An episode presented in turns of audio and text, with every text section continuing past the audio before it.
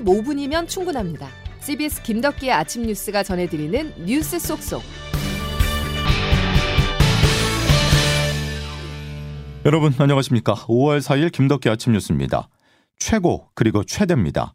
오늘 새벽 미 중앙은행인 연방준비제도가 추가 금리 인상을 단행했습니다. 베이비 스텝 0.25%포인트를 선택했는데요. 이로써 약 16년 만에 미국 금리는 최고 수준까지 오르게 됐고 우리와 금리 차는 역대 최대인 1.75%포인트까지 벌어지게 됐습니다. 미국 연결하겠습니다. 워싱턴에서 최철 특파원이 보도합니다.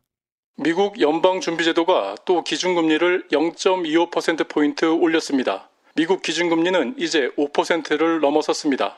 이는 금융위기 이전이었던 지난 2007년 이래 처음으로 16년 만에 최고치에 도달했습니다.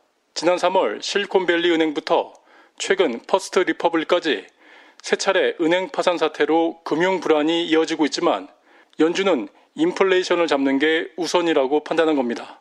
미 연방준비제도 파월 의장입니다. 금융 불안과 관련해 말씀드리자면 미국 은행 시스템은 건전하고 탄력적입니다.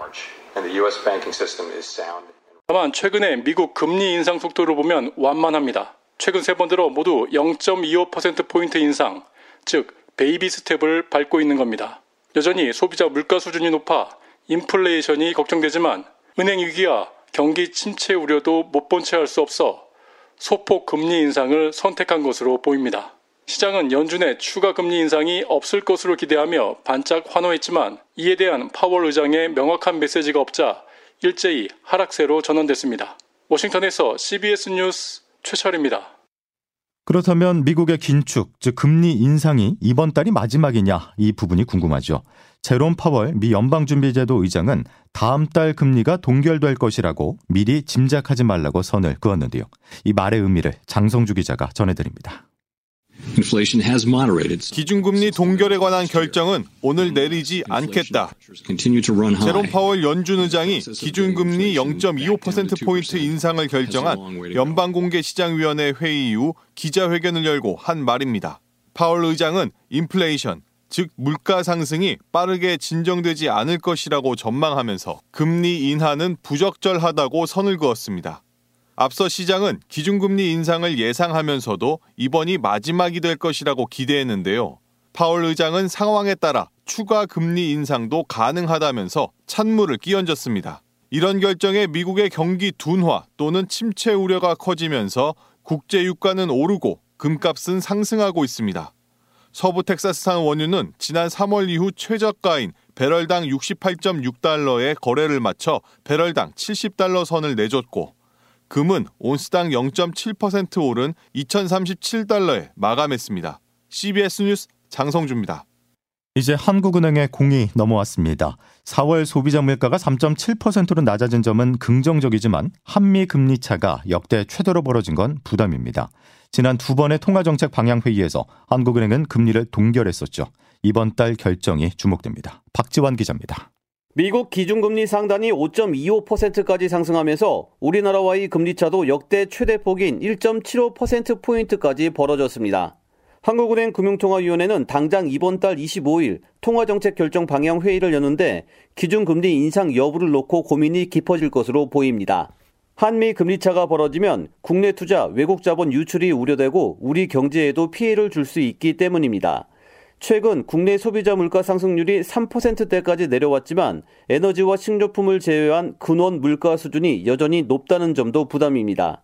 실제로 지난달 금통위 회의 직후 이창용 한은 총재는 최종 금리 수준을 더 열어둘 필요가 있다는 의견을 피력하기도 했습니다. 다섯 분은 당분간 최종 금리를 3.75로 가져갈 가능성을 열어둬야 한다는 의견이셨고요. 다만 올해 국내 성장률이 1%대 중반에도 못 미칠 것이란 비관적 전망에 시장에서는 이번 달 금통위가 금리를 한 차례 더 동결한 뒤 향후 물가 흐름 등을 살필 것이란 전망이 나옵니다. CBS 뉴스 박지원입니다.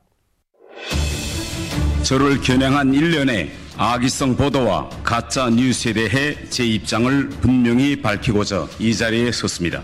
윤석열 정부의 성공에 전념하도록 동료하는 차원에서 나온 발언을 회의 참석자 중 누군가가 녹음하여 불순한 의도로 유출한 것입니다. 이진복 대통령실 정무수석과는 최고위원 발언 방향이나 공천에 대해 그 어떤 대화도 나누지 않았다는 점을 분명히 밝힙니다.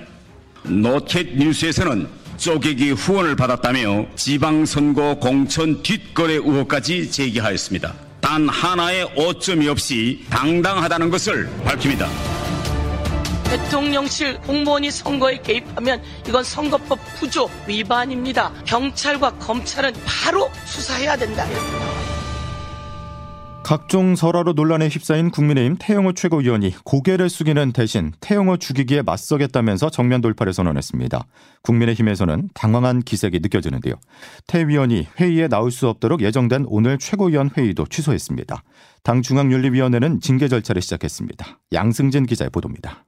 국민의힘 윤리위원회는 어제 긴급 회의를 열고 태용호 최고위원의 녹취 유출에 대해 징계 절차를 시작하기로 했습니다. 정무수석이 하지 않은 말을 한 것처럼 본인이 과장해서 표현한 것이 불필요한 오해를 일으켜서 그 때문에 상당한 부담을 당해주게 되었다. 태 최고위원은 이미 제주 4.3 관련 발언 등으로 징계 절차가 시작됐는데 김기현 대표가 녹취 유출 논란도 징계 사유에 포함해달라고 요청한 겁니다. 녹취록 의혹은 대통령실 이진복 정무수석이 대통령 정책을 옹호하는 발언을 하면 공천 문제는 신경 쓸 필요가 없다는 취지로 말했다는 퇴 최고위원 육성이 언론에 공개되면서 불거졌습니다. 앞서 퇴 최고위원은 기자회견을 자청해 자신에게 제기된 의혹을 모두 부인했습니다. 당내에서 제기되는 탈당, 의원직 사퇴 등의 압박에 대해서도 의연하게 맞서겠다고 밝혔습니다. 때리면 때릴수록 더욱 강해지는 강철 같은 정치인이 될 것입니다. 태영호 의원에 대한 징계 수위는 이르면 오는 8일 윤리회의에서 결정될 것으로 보이는데 중징계를 피할 수 없을 거란 분석이 나옵니다. CBS 뉴스 양승일입니다. 어제 CBS는 태영호 최고위원이 기초 의원들에게서 쪼개기 정치 후원금을 받았다는 공천 뒷거래 의혹을 보도해 드렸었는데요. 오늘은 특혜 채용 의혹입니다.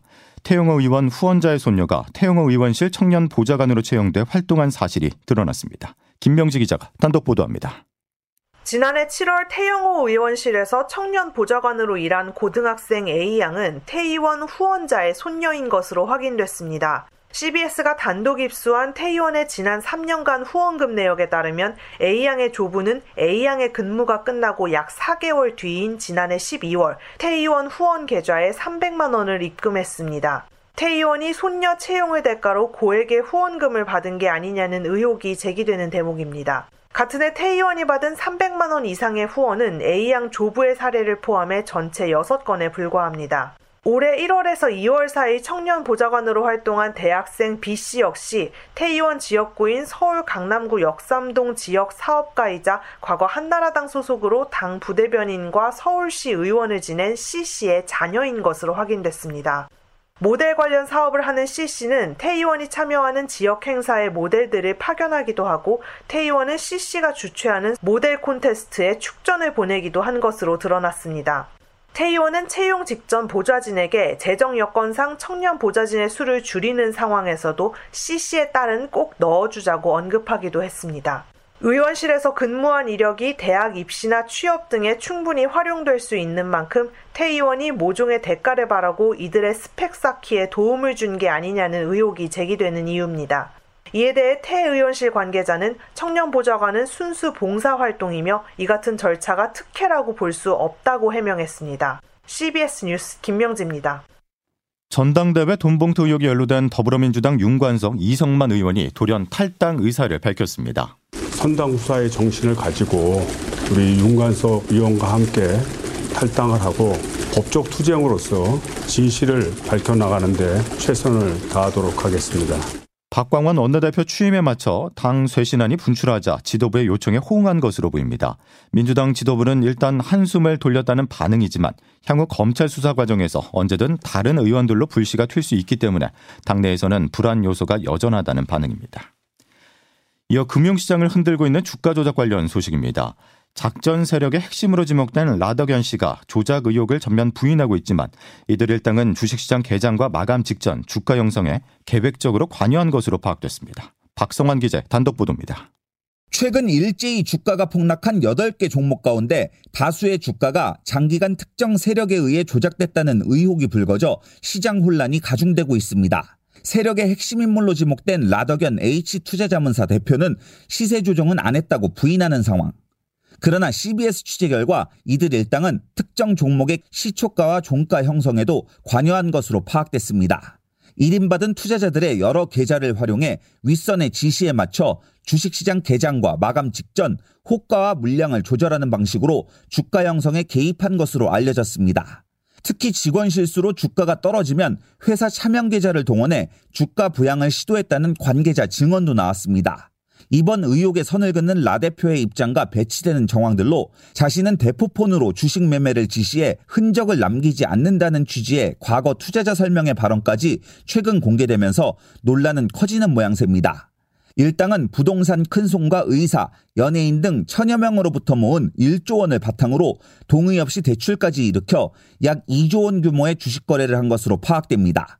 투자자들은 자신도 모르는 사이에 빚더미에 앉았다며 라 대표를 포함한 핵심 인사 6명을 상대로 집단 소송을 준비하고 있습니다. CBS 뉴스 박성환입니다. 금융감독원이 최근 주가 조작 의혹의 진원지로 거론되는 차액 결제 거래 CFD와 관련해서 키움증권에 대한 검사에 착수했습니다. 금감원은 CFD와 관련한 개인 전문 투자자 규정을 충실히 지켰는지 또 내부 임원들의 연루 여부 등을 들여다볼 예정입니다. 가정의 달에 이런 소식을 전하게 돼서 마음이 무거운데요. 최근 서울 강남에서 10대 여학생이 투신 장면을 생중계하는 등 청소년 자살이 심각한 사회 문제로 떠오르고 있습니다. CBS가 분석을 해보니 8년 새 10대 자살률이 2배 가까이 늘었습니다. 민소은 기자입니다. 10대 여고생의 투신 장면이 생중계됐던 지난달 16일 이후 일주일도 안 돼 서울 강남에서만 10대 2명이 극단적 선택을 했습니다. 지난 3월 충북 제천, 강원 원주 등 전국 각지에서도 잇따라 10대들이 세상을 등졌습니다. 통계청에 따르면 꾸준히 감소하던 인구 10만 명당 10대 자살률은 2015년부터 반등해 2021년 2.7명을 기록했습니다. 특히 12살에서 14살 사이 자살률은 5년 새 5배 가까이 급증했고 15살에서 17살은 9.5명에 달했습니다.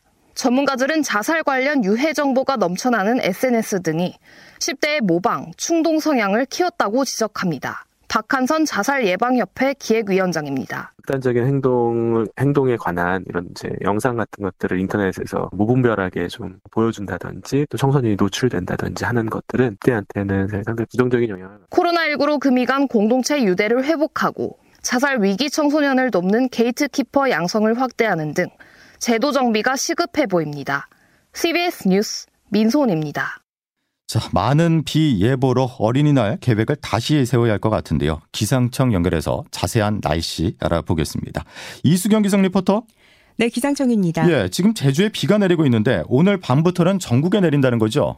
네, 현재는 전남 해안과 제주도를 중심으로 비가 내리고 있고 제주도에는 호우특보도 발효돼 있는 상태입니다. 오늘부터 전국적으로 비가 내리겠고 이번 비는 모레 오전까지 장마철에나 볼 수 있는 많은 양의 비가 예상되고 있는데요. 어린이날인 내일은 대부분 지역에 강한 바람과 함께 집중호우가 이어지면서 산사태나 축대 붕괴, 지하주택 침수 등 시설물 관리에 각별히 주의를 하셔야겠습니다. 특히 연휴 맞아서 산간 계곡에서 야영하시는 분들은 갑자기 불어나는 물에 피해 입지 않도록 대비를 하셔야겠는데요. 비는 오늘 오전에 남부지방을 중심으로 내리겠고 오후에는 충남과 그 밖의 경상권으로 밤에는 전국으로 확대가 되겠습니다. 특히 오늘 밤과 내일 새벽 사이 남해안과 제주도를 중심으로 시간당 30mm 이상의 강한 비가 내리겠는데요. 내일 오후부터 모레 새벽 사이에는 중부지방에도 장대비가 쏟아질 가능성이 높겠습니다. 오늘부터 모레 오전까지 남해안과 제주도 지리산 부근에는 50에서 150mm, 많은 곳은 제주도 산간에 400mm 이상이 되겠고 수도권과 강원 영서에도 120mm 이상의 비가 내리겠습니다. 기상청입니다. 자녀의 날씨는 부모다라는 말이 있습니다. 어린이날을 앞두고 우리 아이를 어떻게 즐겁게 해줘야 하나 고민하는 분들 계실 텐데 그 걱정만큼 나의 상태, 컨디션을 살피는 게 중요하다고 하는데요. 5월 4일 여러분의 날씨는 맑음이십니까? 자, 목요일 김덕기 아침 뉴스는 여기까지입니다. 고맙습니다.